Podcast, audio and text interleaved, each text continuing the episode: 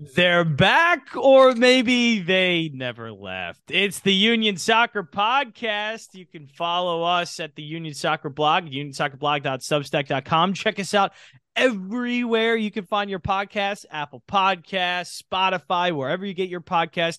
You can find the Union Soccer Podcast. My name is Jon Jansen, host of this show. You can follow me at jjansen34, but the star of the program, the one who runs everything over at the Union Soccer Blog, it is Joe Tansey at jtansey90. And Joe, uh, it's been a couple of weeks since we've done a show, so it has been a little while, but uh, it's pretty remarkable in that time frame the Union just have won a bleep ton of soccer games. So uh Union back, I guess. Is that the, the is that is that even the right thing to say Union or back? Or they're just like, yeah, they're just doing Union things again.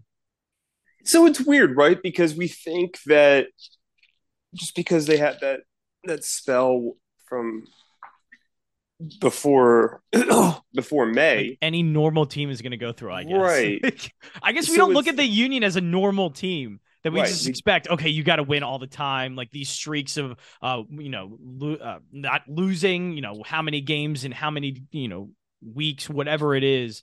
Uh, we're used to the Union being abnormal, and for once they weren't abnormal. We were like, "Hey, what the hell's going on here? What is it?" Right. I just it. I think I said this last time we we podcasted. Is we just needed to have patience, and we don't have that in the Philadelphia fan base. yeah, like there, especially with a team with expectations, uh, like right. the Phillies, I think we could look at as well. there's there was like an expectation that they're just going to win every game and look like themselves for all 34 games and be this this dominant power, and like things just took a little longer to to click and and now we're here like I, it was this is why it was so hard for me to kind of get wrapped up in the the criticism while they were playing in Champions League because it, it's still such a small sample size of a season. I get it. You want to see your team win week in, week out. Totally get that. If guys aren't performing and making mistakes, you should you should be frustrated.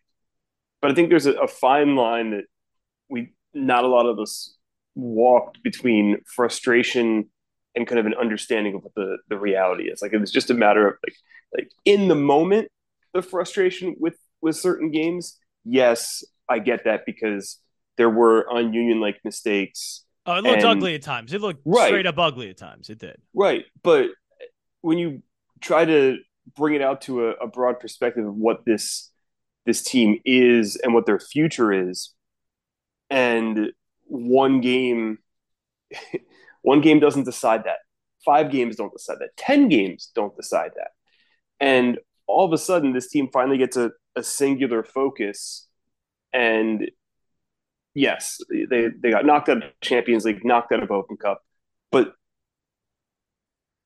i think it would have been more frustrating had they not gotten up to speed in league play in the way in which they have and now we're reaching this point. It's the start of June. It's the start of a new month, a much less busier month, um, which I think the union will welcome. I think that is very welcome. yes, I think. Um, so. it's.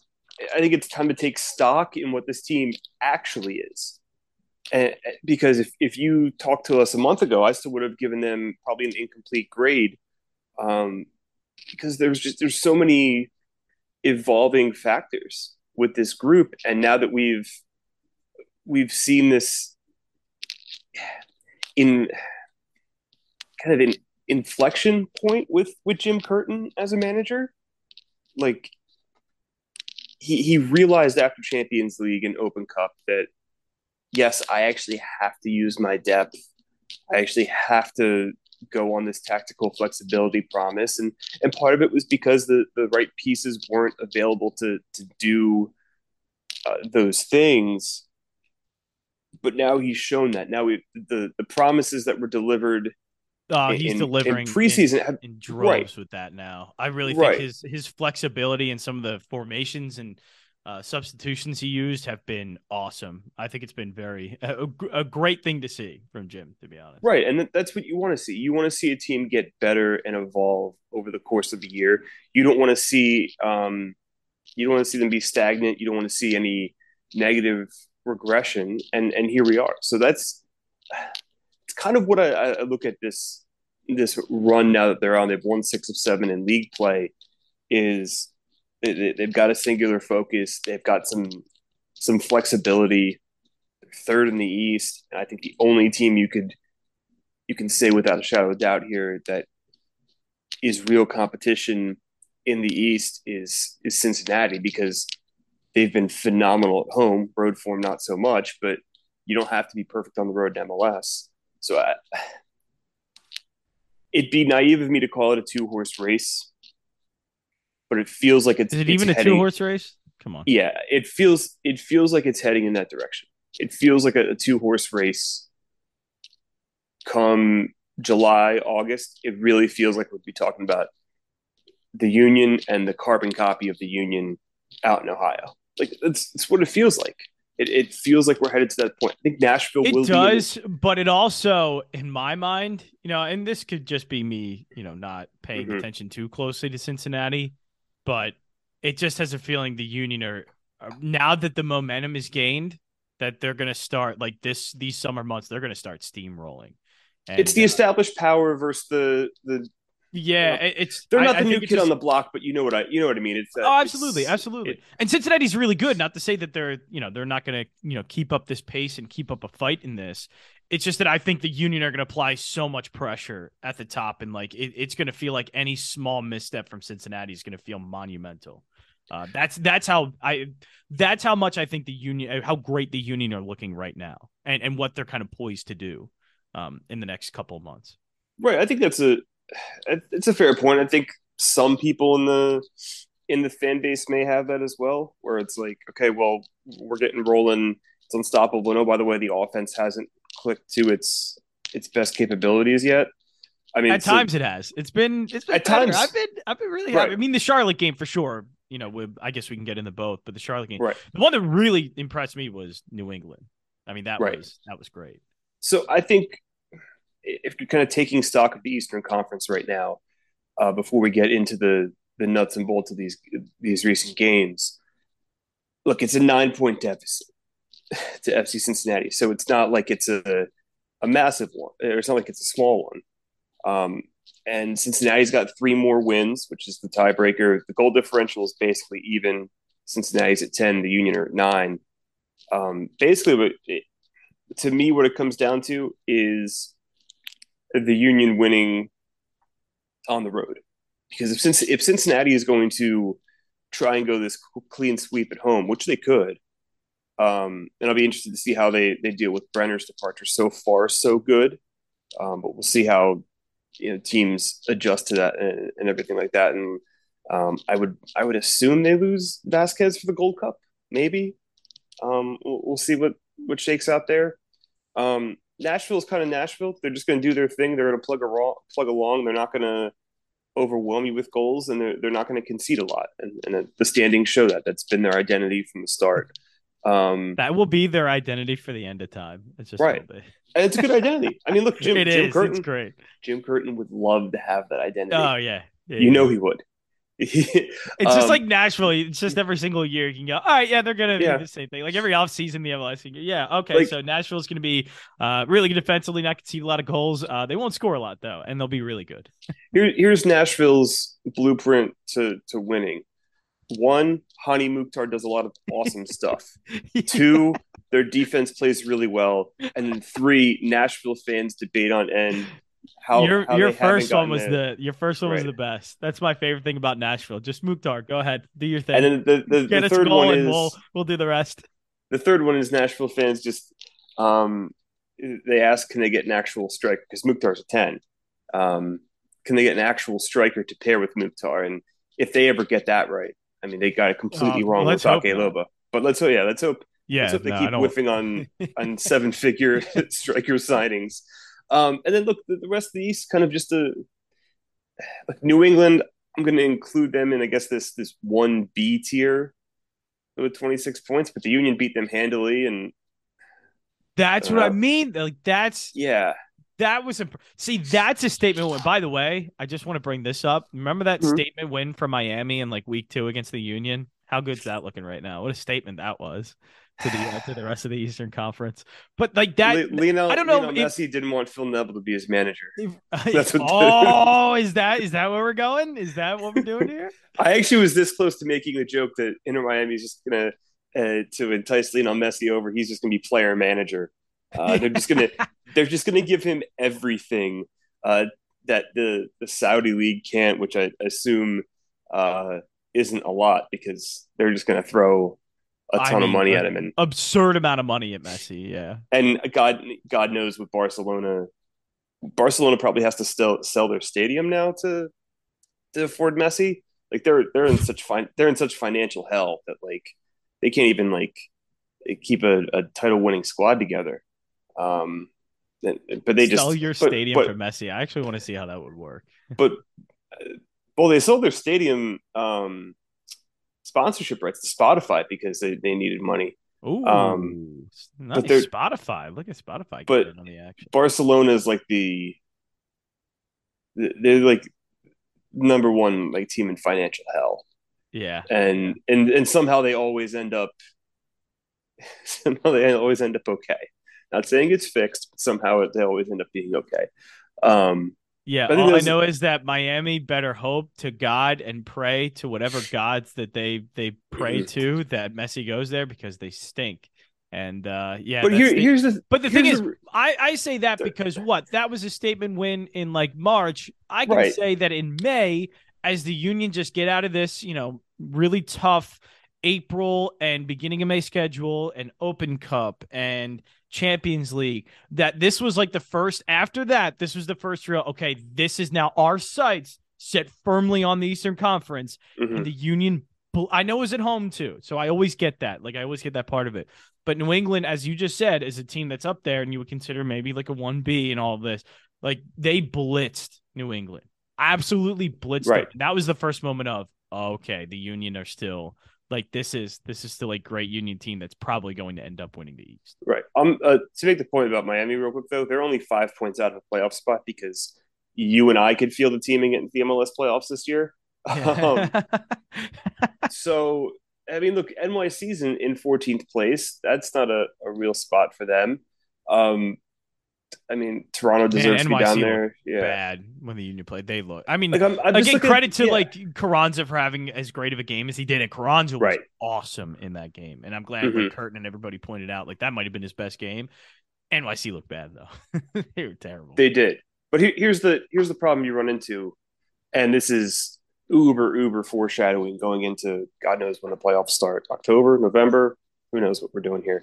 Um, I haven't even thought of that. And and to that point, real quick, I asked the the Union players, uh, a few of them in the locker room on Wednesday night, if they're even looking at the standings yet. And Kai Wagner and Daniel Gazdag were both like, no, we're not not doing that yet, which is um, which is fair. It's it's still June, and they kind of just have to focus on their business. But I guarantee you, like, I'm gonna just make Major League Soccer Soccer.com's headlines for them four months in advance.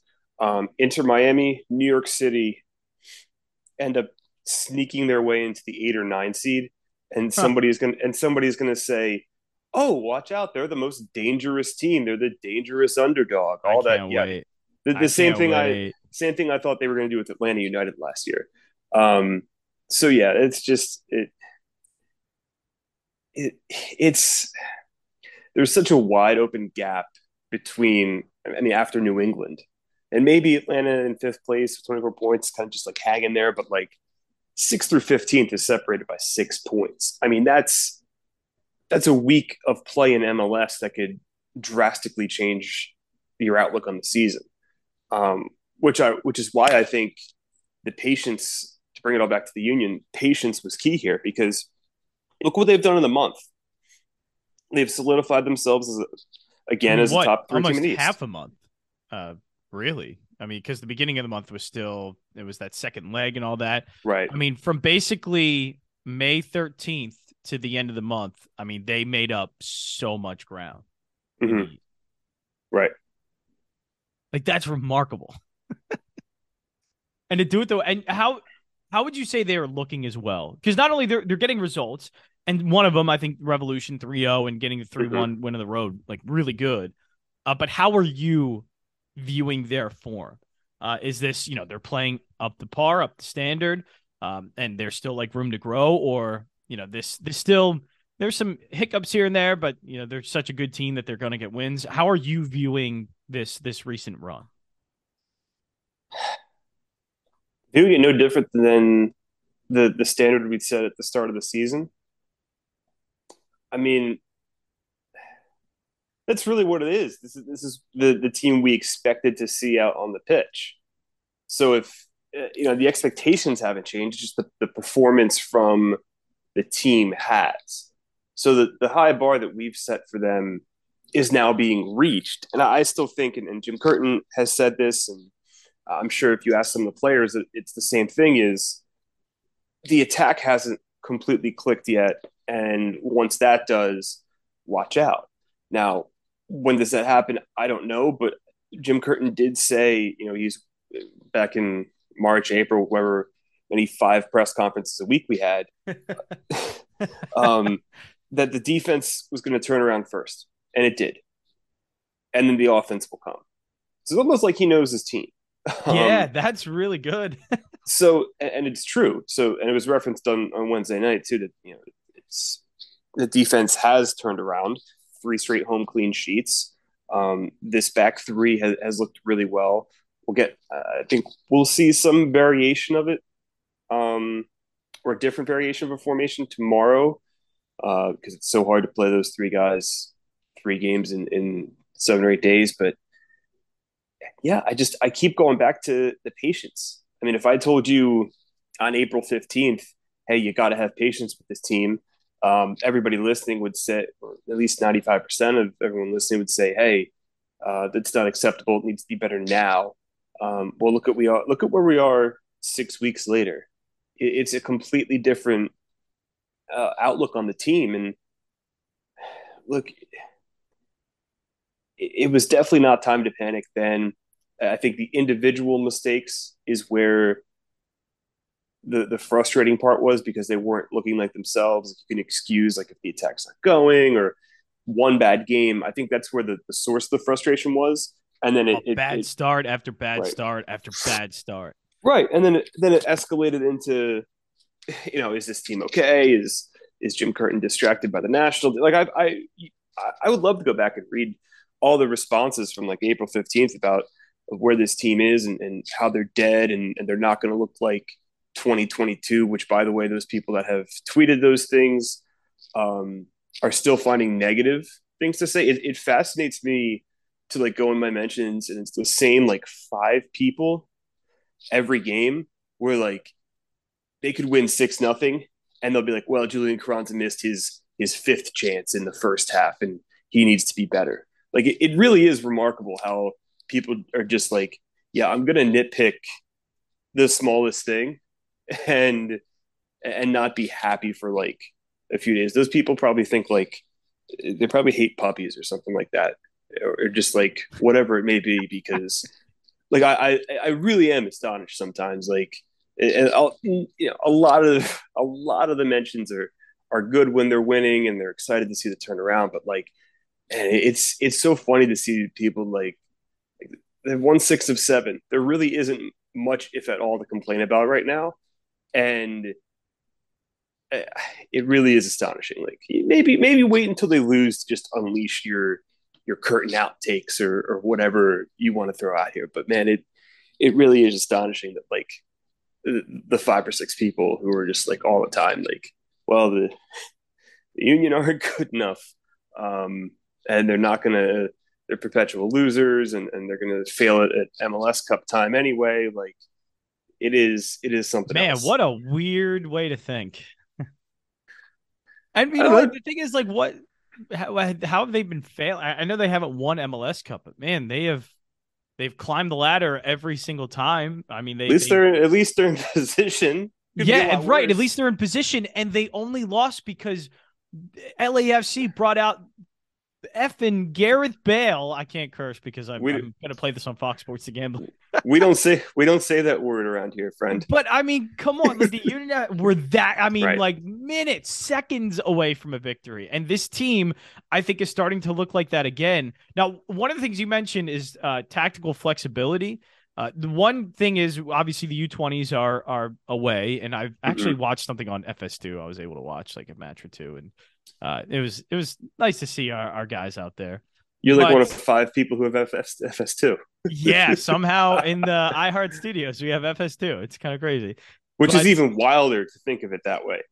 That yeah. the iHeart Studios, yeah, yeah, have have you have know that, working yeah. television, yeah. Um, so the union because of you know some some guys leaving they've opted for this five back line and man it's it's really gotten Lowe a lot of great play great playing time and not just great playing mm-hmm. time he's played very well uh this it, that's always a great thing you're right joe when you have and you're kind of forced into changing your formation and not like completely changing it but you're changing it in a way and mm-hmm. seeing it work out so well uh this five back line i have been extremely impressed with and I think that, that has a lot to do with Lowe being a very good player that you're right. plugging in. It has. There's there's three factors that go into this. Um, one is Damion Lowe forcing his way on the field because look, it, it your Jim Curtin's putting his best eleven players in the field. So if his his twelfth guy, if his number twelve guy here, or wherever you power rank Damion Lowe and in the the union hierarchy, he's better than your extra midfield options, your extra forward options. So what do you do? You, you put him on the field. That that's pretty simple. Now, Jack McGlynn being gone, you can deal with that because you have Flach. Jesus Bueno is getting more time. Um, there's been an idea floated around of Jose Martinez potentially playing as eight in the 4 2 diamond uh, because of his technical capabilities. But I think that the one thing that, that facilitates or that has facilitated this move is Bedoya being hurt because instead of going to so there's there's a few variations of the, of the three man back line. The first is the straight out 352, 532, whatever you want to call it.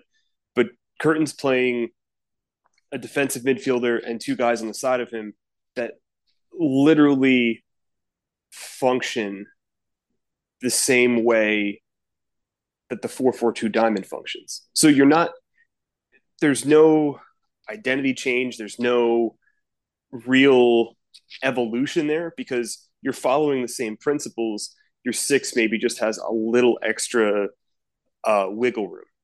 Now, the three, four, one, two that they've been pushing out with Bedoya out, that's that's the actual different change where Leon Flach holds back, Jose Martinez is able to get further forward. Um, again, still kind of the same principle going forward because they're they're right sided heavy already. And if you saw in the New England game, that's that's where Jose was attacking a lot. Um, but that's where the play of the three center backs really shines through because um, Martinez is further up the pitch. Flach can move up, you know, 10 or 15 yards further than he usually is. Um, and, and Jim Curtin has been praising the ball winning skills of of Flach and Martinez to spring some some of those transition moves and make things a lot easier um, for the Union on both sides of the ball. And then that all comes back to the ball, the the one v one, the the the the marking, the the ball winning, everything that the front three or the back three do. I think Jack Elliott's form has improved greatly. Um, I'm not saying there was a a really I'm saying he played terrible in the opening games, but you could tell there were like little mistakes he was making. Absolutely. Uh, and he's back to Jack Elliott of 2022. Glesnes has been steady all season, and Lowe has, has been phenomenal in the back. So um, if if you think back on the last few games, Andre Blake's maybe had to make one or two fantastic saves. I mean, on, on Wednesday he made that one where he he um, leaped and had to tip it over the crossbar. Um, there were a few against NYC where he was just in really good position and they were weak shots. Um, so yeah, all the the functionality of this back line and midfield because the, the forwards really don't change much. Gazdag's still going to facilitate in the middle. You're still going to have Uhre and Carranza making their runs off the ball, you know, doing their work defensively and, and getting through in transition. But where the tweak has come is with Flach and Martinez. So now, you know, Doyle, like I, I still give him, you know, rest him as much as you can. Make sure he's 100% because this this setup is working. I know um, that's the isn't that the yeah. crazy thing is like how do you go back? It's hard. To, well, you do. Not well, you, you, can, do. yeah. But like this has to be used, and you have to keep right. finding ways to get Lowe in the field because this is this is working out very well. Right, and this this is where this is where tactical flexibility now comes in because what's Jim Curtin's biggest flaw? He sticks to he sticks to his guys to a fault. Well, uh, does and, this does this mean maybe like hey, Bedoya, you can rest. Like you don't have to have him out there all the time. You know, he he just got injured. Like you know, ease him back in, and even when he does come back, right. give him some days off. You know, I think Bedoya is the one that. I mean, look, he is an Iron Man. Dude could go out there. I'm sure once he's back from this injury, not miss another minute, and he'll be just fine. But man, why why not give him that rest? You know, he's he's played a lot of soccer. I just it's it's nice right. to know that they they have an answer for this now. Right. It, it, it's it's different from last year, whereas it when they have the answer, they do. Um, and there's there's different ways you can can get around it. You know, you know Jack McGlynn's gonna be back in a few weeks, but I, I think the the looking forward part here is I I don't know if Jack McGlynn's going to be here the entire year. Like that that's the the next big story that's gonna that's gonna start whoa, developing, and that's wait, wait, yeah, excuse me, right? And that's not new. It's not new. Like, or have I just been like willfully just, just been, ignoring it? Yeah, I didn't want to. I want to. I don't want to hear that. You leave that alone. I have okay. I am remembering that, but I don't want it to happen. No, you've just no, been overreacting to Aaron Nola starts way too much. yeah. Um, or uh, or going crazy for Daniel Gazdag goals. You know. Um. Look, it's kind of the reality of the situation. And we, if you read the tea leaves of the season, this was kind of on the plate.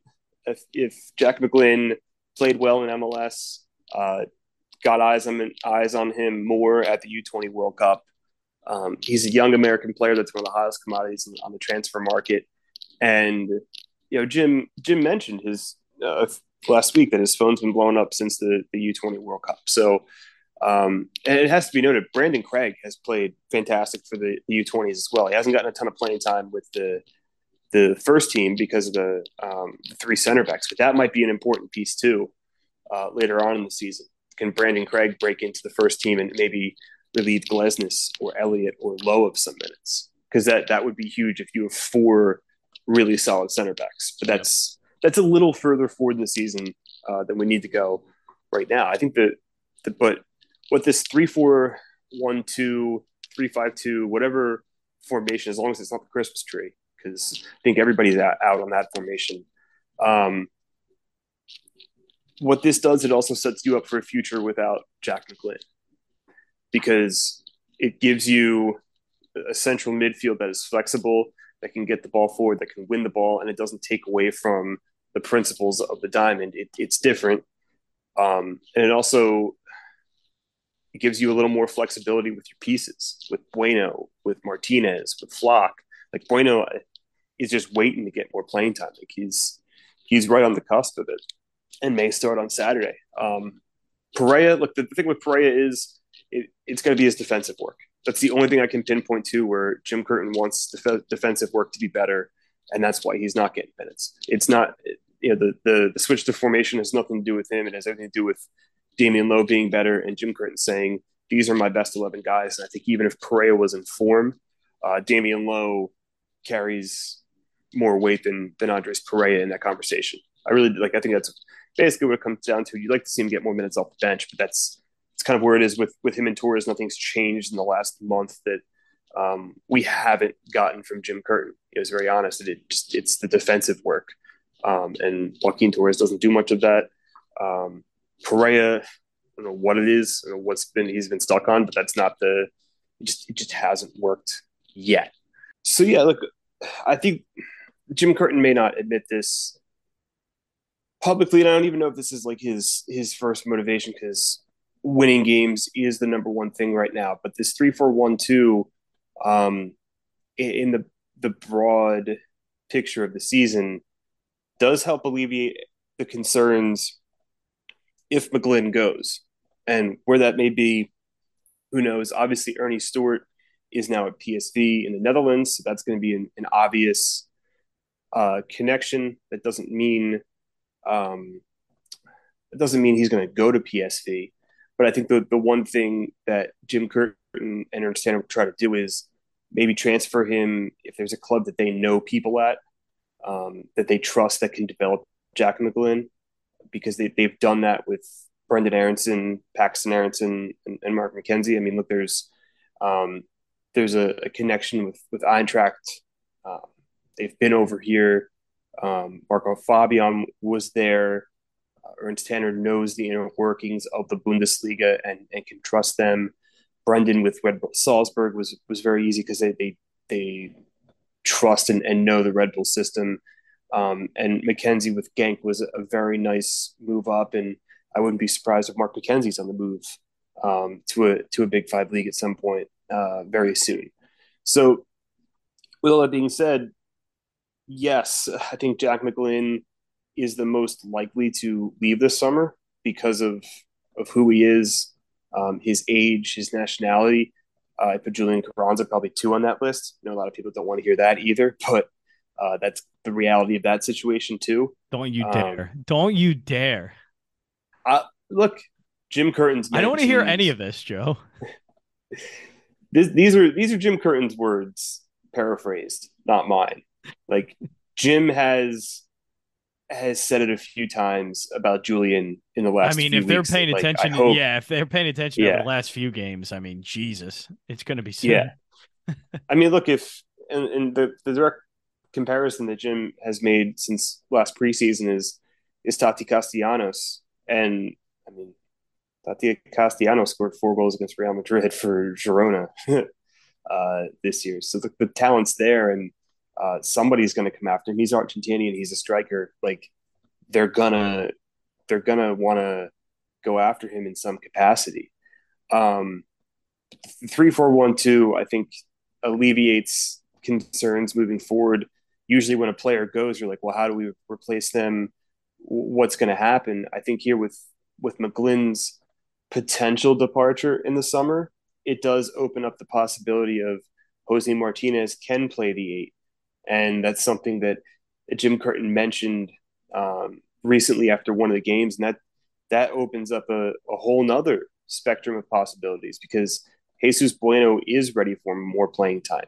Leon Flach can still be your ball winner in the middle of the field. I know people rag on his offensive offensive abilities, but the reality is he does so much uh, to start those moves and to win the ball where he, he's so valuable to this team. So it's again that's that's the funny part with like the internet commenters. It's like the first person that that gets criticism is Leon Flach when in reality he might be one of the five most important players on this team.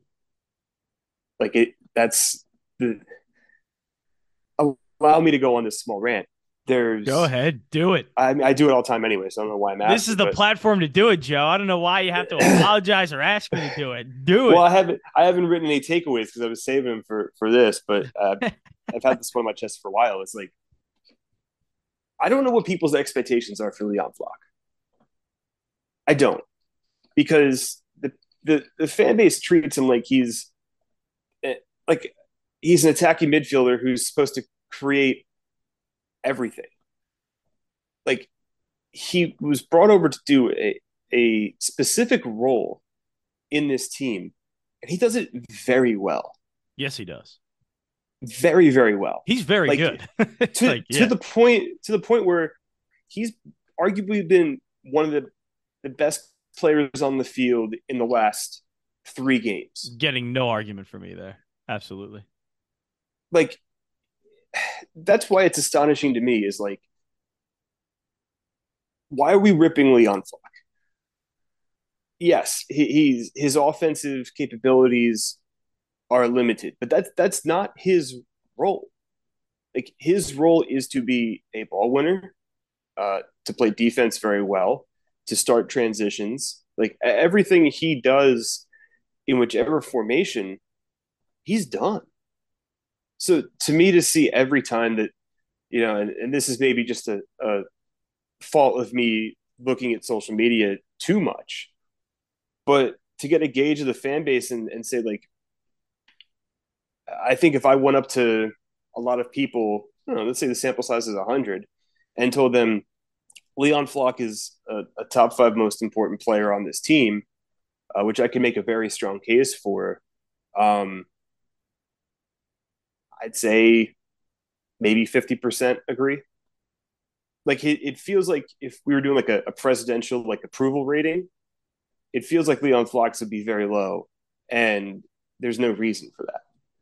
Like he's not in the squad to to score. He's not in the squad to provide assists. He's in the squad to do a very specific job, and he does it very well. And they've balanced it very well with Jack McGlynn, with Jose Martinez, like in that that middle of the field. Like it, it's astonishing to me that a guy who does this so much for the club, and especially in a city like Philadelphia, where we respect the hell out of these role players, these these guys who do the dirty work. And Leon Flach checks all of those boxes. And he, more than a lot of others, gets a lot of crap from the fan base. So, like, uh, that kind of perturbs me a little bit, where everything we want in a player, and you can't tell me you love Jose Martinez, but then hate Leon Flach because they do the same thing. like it, you can't tell me and sit here. Jose Martinez is the epitome of Philly. Is my favorite player. All that, and then say the exact opposite about Leon Flach.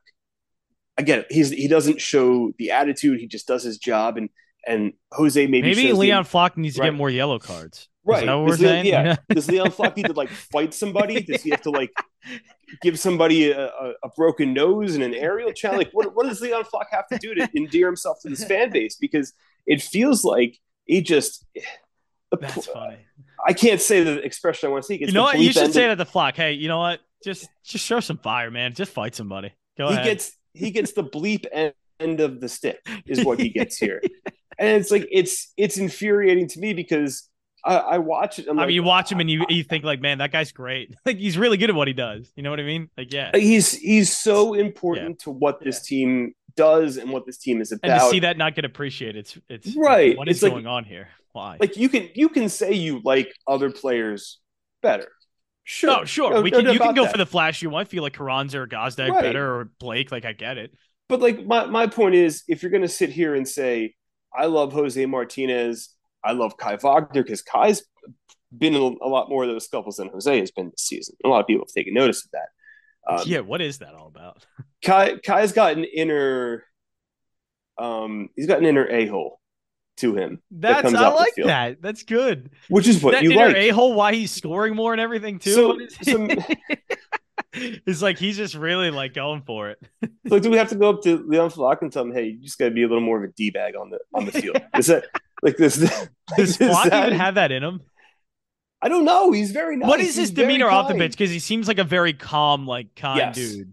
He's um, very calm, very kind. Just goes about his job. Like, yeah. I don't know. Like, do do we have to? I don't know. Why can't Philadelphia respect that? I feel like that's a that's a great attitude. He's a cool, calm dude, and when he gets on the pitch, he's great at what he's great at his job, and he does it really well. Right. Laser and focused. This, again, this may be com- me completely reading into a lot of the the Facebook and, and Twitter mentions more than I should, but like I mean, if if it's out there, it's out there. There's, there's I'm right. sure there's going to be people that feel the same way. Like even just, if, even for people who don't feel that way, even to just appreciate that. Hey, Flach has been great, and not only great, he's always been one of the best players on this team.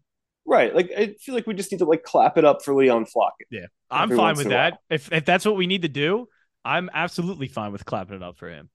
Yeah, I think he's great. Yeah. So I, this is this, this has been your Leon Flach appreciation segment. I didn't know this episode was going to turn into a Leon Flach uh, appreciation thing, but I'm I'm glad it did. That's that's now the the name of the episode, Leon Flach appreciation. But uh, no, it, it and by the way, if if Leon Flach was a, a Phillies like middle infielder that bat, batted like eighth and did yes. all this this dirty work, yes, um, yes, there, yes, there would be a fan group in the 300 oh section. Oh my god, that I was trying the, to figure the perfect analogy, like yeah. the perfect comparison for it. You nailed it. Well done. There would be a fan group in the 300 level called the Flock of Seagulls. So fast for Leon Flach if he was like if he was like an Edmundo Sosa, Freddie. Why Galvis, can't we get that? Yo, Wilson Sons of Ben, Sons of Ben, what are we doing? Let's do that. I'm down to I'm down to show Flach some love. Have we ever shown Flach love like that? I feel like now's a since we're bringing it to uh to everyone's attention. I feel like now's a good time to do it. I think I think we've shown Leon Flach more love than, I feel like family. Gotta, I feel like yeah, I feel like you got to write something about Leon Flach now. You know, I Leon like I need Flock to write like an like an ode, like a poem yeah to, to Leon Flach and deliver it to him. Have him read it. Stand, There's stand, the content you need. Stand outside his residence with just a, a boombox saying, "Hey." Okay, please. well now I don't think you need to do that one, but uh, reading reading your poems I think is all right. That's fun. I just uh, like I, I don't know. I just feel like that's something that doesn't happen. I enough, like it. So no, I like it. Yeah. Because he's one that's it's the the stuff that doesn't show up in the stat sheet kind of thing. Like, right. can we say that for you know the thing for basketball? You know, the high motor guy. He's the um. If you want to compare it to a, a player in the finals, he's the uh Haywood. Um, what is it? Highsmith. Haywood Highsmith. Haywood High is he the Haywood Highsmith? Obviously, better player because I think that's a, I think that's but the kind of energy to Leon Flach. we just but he brings energy. He does all the dirty work. He does everything. You know, and then is he is he like a can we do all the sport comparisons at sure, once? let's do all of them. is he like a gritty, like third or fourth liner? Yeah, in hockey. Yeah, yeah. Or is he like the? Is he? Is he? Whatever is, gritty cliche you can come up with with the gritty guys. You know, he's the guy in the trenches. You know, he's like an offensive lineman. Uh, I got, I got the do. best one. I got the best oh, one do for it, you. Do it. I thought you already had a good one with like a really solid, uh, not great, but solid middle infielder that comes up clutch every once in a while. Uh, yeah. Leon Flach is the Union's PJ Tucker. Oh God, that's a that's an insult. That's more of an insult to Flach than Highsmith. Jesus, PJ Tucker stinks. but that's what it, it, you just proved yeah, my point. That, like everybody thinks PJ Tucker stinks, but, but like, does. But we're not asking him to score ten points per game we're asking him to play defense and do all the great work. right. Okay, and, so and PJ the, the PJ Tucker, like in like a good portion of his career, when he could actually defend at a high level and you know give you that energy. Yes, absolutely. Like yeah. they have this, they, they fill the same requirement. Absolutely, in their in their team. I just don't. I, I not to get in the NBA tangent. I just don't think PJ right. Tucker can do that anymore. I don't think he can guard like that and play at that high level. But, but that, that's yes, that's the kind of player you're absolutely talking about for sure. But your reaction is your reaction is exactly what I'm getting at. Like if I if I said like if I said that to union some union fans, they'd be like, Leon Flach stinks. He's useless. What what is he what is he doing out there? When didn't we say that about PJ Tucker for like the entire season, and he still carried some some decent value? Like maybe maybe I'm downplaying Leon Flach now, but that that kind of feels like the the app. I, or I think you're overrating PJ Tucker right now. But no, that's the that's the kind of player. yeah, but that's the kind of player like Tucker. He, right, he he fills a role that you right. know is is not not one that's going to give you the flash and everybody's going to be talking about, but it's one that is very necessary. And if you can do it at a high level, then you are invaluable to your team. And I think Flach does that. Like it's right. Flach has that kind of of game. So, uh, so that that part's great. You know, defense and and Flach and uh, all that doing well. I want to go to the attack a little bit though. Uh, I want to score some goals. I mean, they they have at times, and then the Charlotte game comes, and they had some chances, nothing too great. The good thing is, really, it felt like Charlotte didn't have that many great chances. Like that, they did that not. Always, that always just felt like the Union were going to put one in, and look, they did it off in a. I I, I would have loved because I'm the Gazdag guy. I'd been like, oh, Gazdag, great goal, and it was counted as like an own goal and everything. But great goal, Gazdag. I could not get over. What a hell of a cross by by Wagner. Really placing yeah. it like right right at the uh the opposite uh, goalpost there and giving a, a perfect. I don't know why Gazdag had that much space, but a perfect ball for Gazdag to play. So I think the but the, one the, thing, the attack overall because it's been great at times. We've seen really good flashes. I'm still not consistently great. So what are you seeing that's not happening there? I think that's the case. They're not consistently great, but I think what what what holds them together is the defense being so great. Like you're able to win these games one nothing and have it's not a fluky goal, but a, a small goal of uh, of just hard work and determination to to get that job done. I think that's what it what it comes down to. Um, the one thing I'll notice, or I noticed on Wednesday, and this isn't just on, on the goal. It was kind of a a theme on a few chances. If you think back to the first half, um, Jack Elliott got a header on goal off of a recycled set piece where the ball ends up switching play off of a corner kick.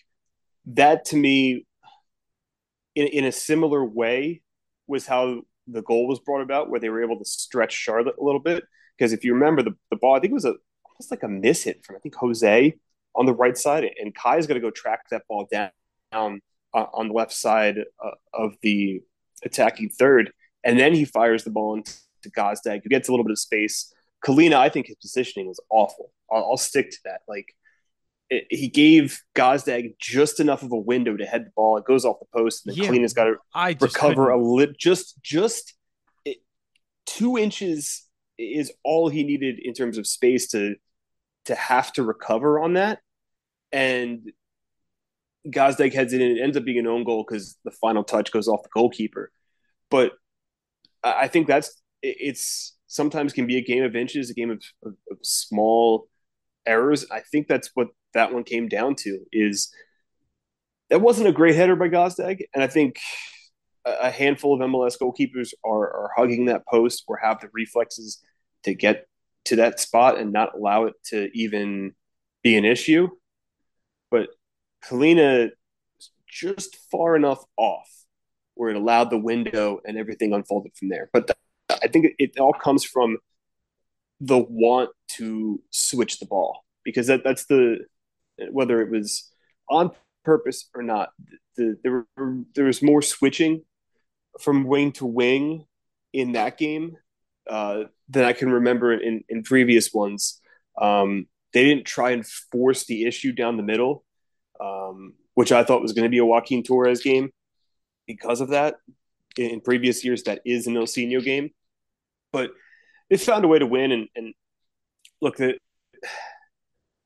they're not clicking the way they were last summer, obviously, but Carranza's in incredible form. was doing great work off the ball, and the determination is still there. Uhre, Uhre too. Like I love what that guy brings, man. And I know he's not like leading team in goals. We wanted him to be this like amazing goal scorer, but I feel like every time he stretches the field, it just breaks things so wide open for the Union that it never, I, like before right. he got there, never did. Like man, it is awesome to watch when he stretches the field like that, and all of a sudden there's open field. He gets it back to Gazdag, and then it just feels like teams are on their heels and and can't recover.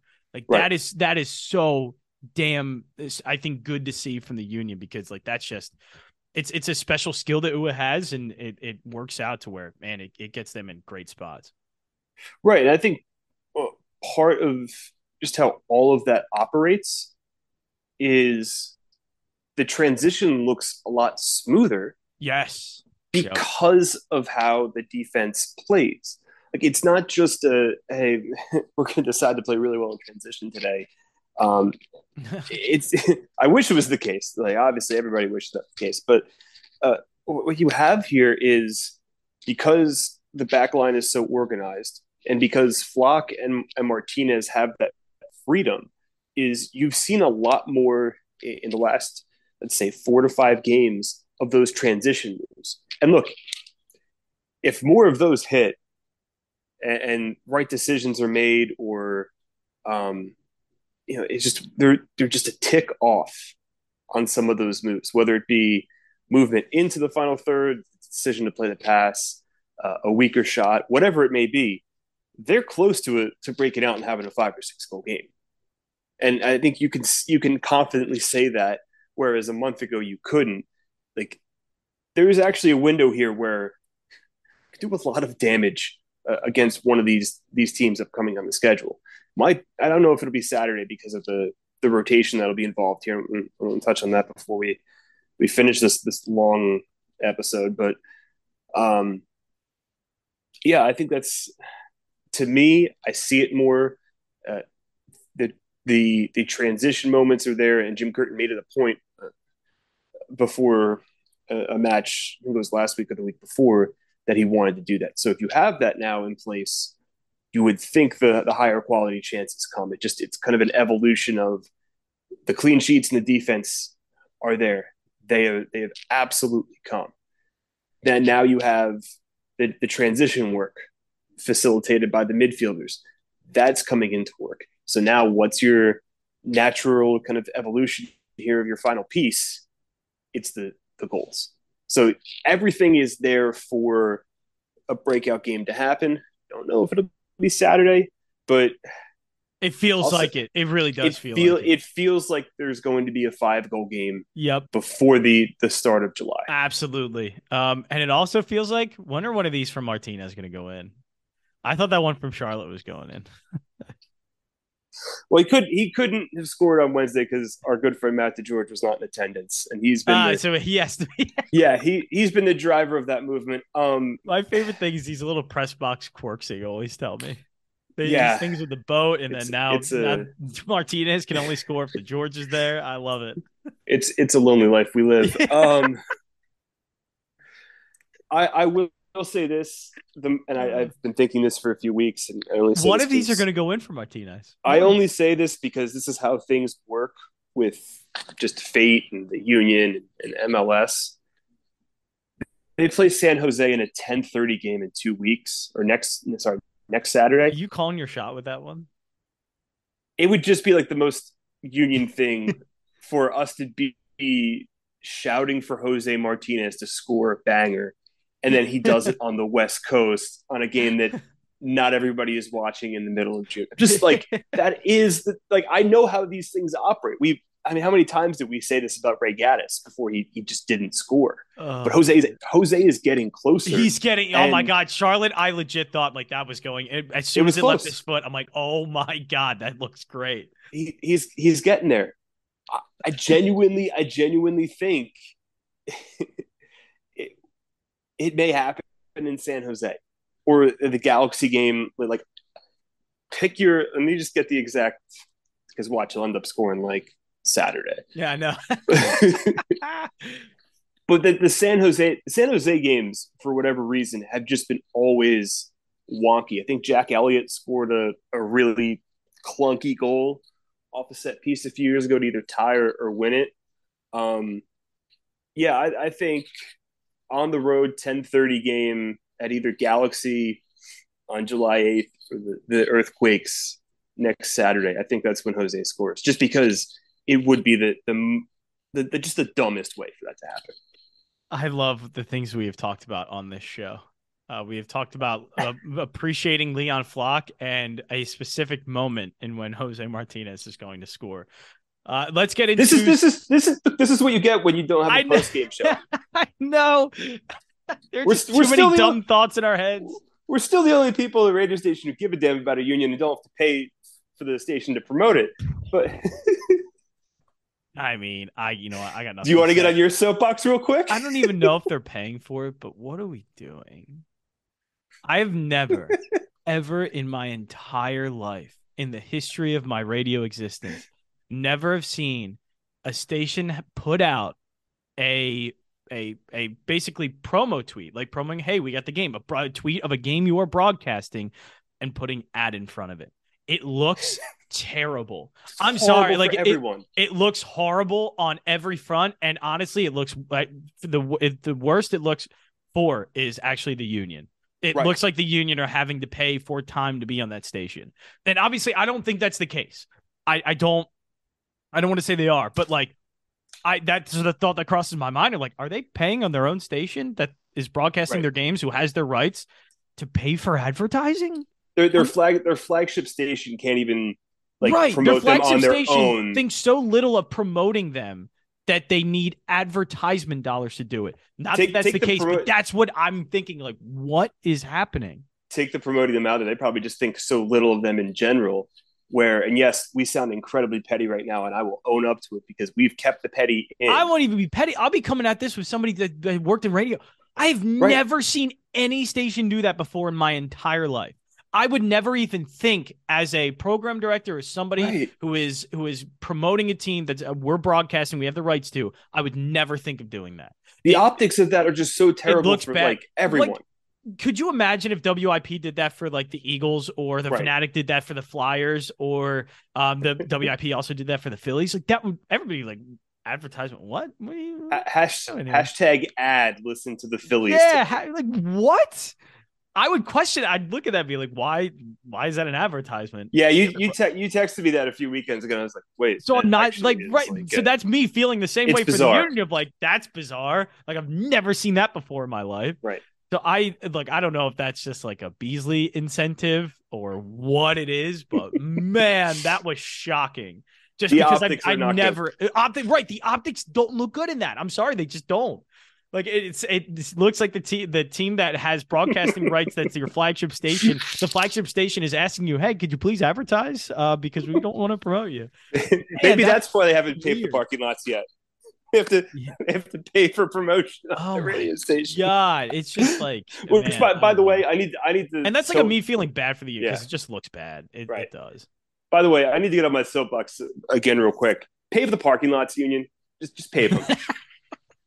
like just just I don't care how much it, it it Man, it they, they sound I- like a Philadelphia team because living in Right. Philadelphia for two years, getting anything paved was, I mean, it took weeks for that process to happen. right. You know how here- beat up here- my car got because of unpaved roads? Here's here's here's the thing. I had somebody tweet, and I don't know if it's true, said, "Well, you can't have glass bottles if it goes to pavement." I think everyone would sign up for that. Like, Fine. Right. fine. That's And the look, price we have to pay. Okay.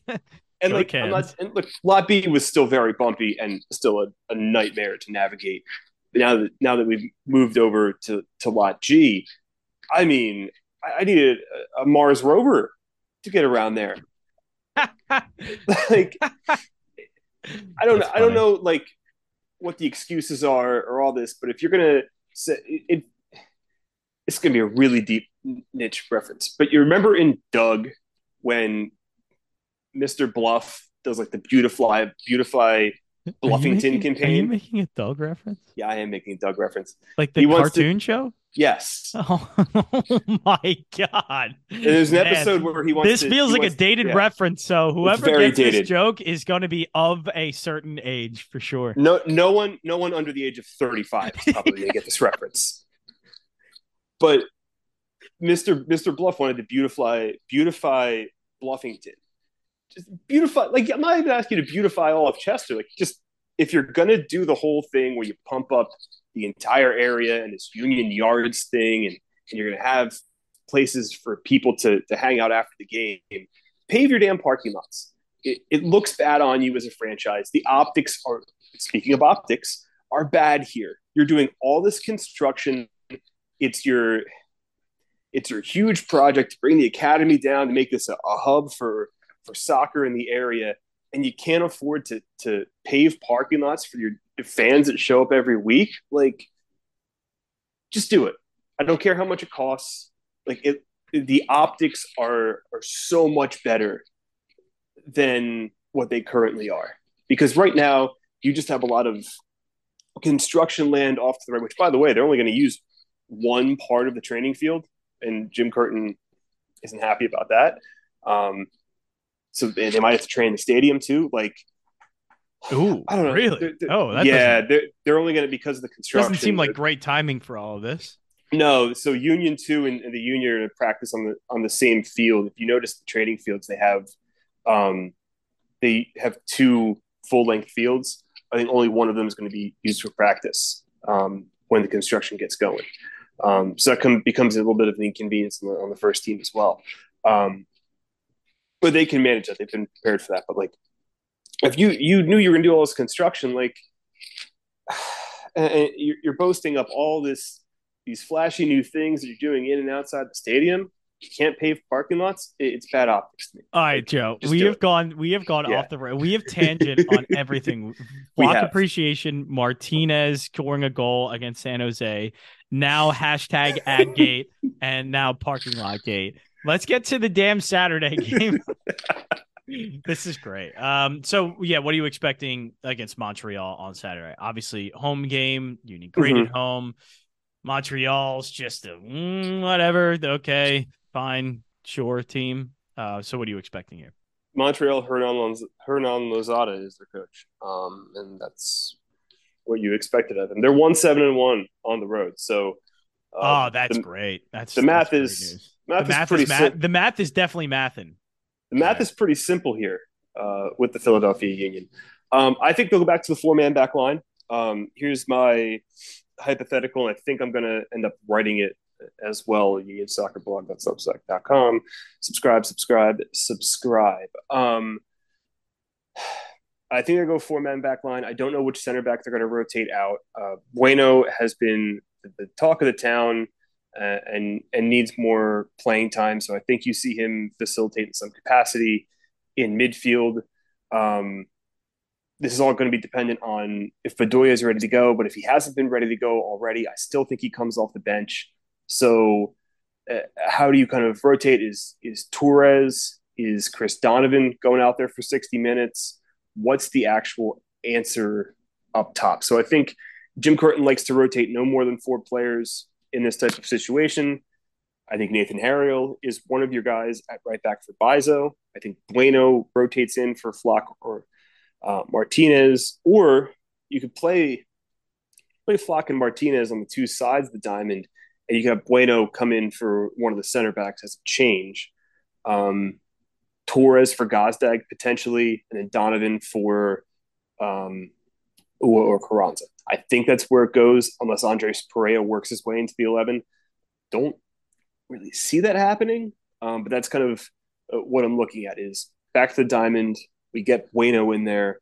Uh, Harriel rotates with Mbaizo, and somebody sits from the, the forward grouping. I think you can. It's all matchup based. I get that, but I think and maybe Torres playing his former team, maybe that helps too that's a little incentive incentive there, there for him. Um, keep that in mind if he starts. Torres revenge game. yeah. Um, so all of those things kind of factor in. I think that's kind of where they they set up. I think they they go back to the four four two. Um, you got to be able to show tactical flexibility again by knowing how to go back to your base. You know, you've you've shown it in matchups to put your best eleven on the field, but now to win a third game in eight days, at home against a team that's bad on the road, you should be able to beat them out of your base. And if not, you have reinforcements to come in off the bench in the 60th minute, actually make those changes in the 60th minute, um, not hold on to them and really go after it and, and win the game. So, um, most importantly, will be the, the clean sheet. I think that's why Bueno's in there um, to hold fort. But I honestly would be fascinated to see Bueno, Flach, and Martinez in the diamond together from the start um, and I think you might have to do that if you start Torres to to compensate for some of the defensive work. I think that's where you go. You go Wagner, Harriel on the outside, pick your two center backs, Bueno, Flach, Martinez, Torres, and then pick your Uhre or Carranza and, and Donovan and, and go from there. Rotate a few guys, and then if you can't get it, go like hell after the 60th minute. Love it. Final score predictions? Anything? Any predictions for this game? Do we see the floodgates uh, open here? I hate to say floodgates because they've already no, they don't open because it's it's a third game in an eight day situation. Um, so I do think they'll win two nothing. Who cares? Yeah, exactly. a two two nothing win. Who cares? Is exactly what you want on this game. Yeah, ex- yes, exactly. Uh, so yeah, that's kind of what I'm going with. I I, I think you're right. Um, it's it's probably not going to be uh, wide open game, but mm-hmm. 2 mm-hmm. nothing. They score a couple goals here on Montreal, get a home victory again, and uh, start off June the way they ended May. Uh, mm-hmm. Anything else, Joe? We covered, I mean, so many bases here. anything else you want to cover, just in case we left something out? Uh, this is what happens when you uh, you don't let us podcast for two weeks. Yeah, yeah. they just give you a, an extended episode, and just it's the the airing of the, the grievances a little bit. Oh, I love it. Uh, you can follow Joe at jtansey90. You can follow me at jjansen34. This is the Union Soccer Podcast. Good wherever you find your podcasts, Apple Podcasts, Spotify, wherever you get it, you can find the Union Soccer Podcast, Union Soccer Podcast, part of the Union Soccer blog. Go check Joe's blog out, unionsoccerblog.substack.com. Plenty written over there from Joe, and of course, everything leading up to match day, and of course, match day against Montreal.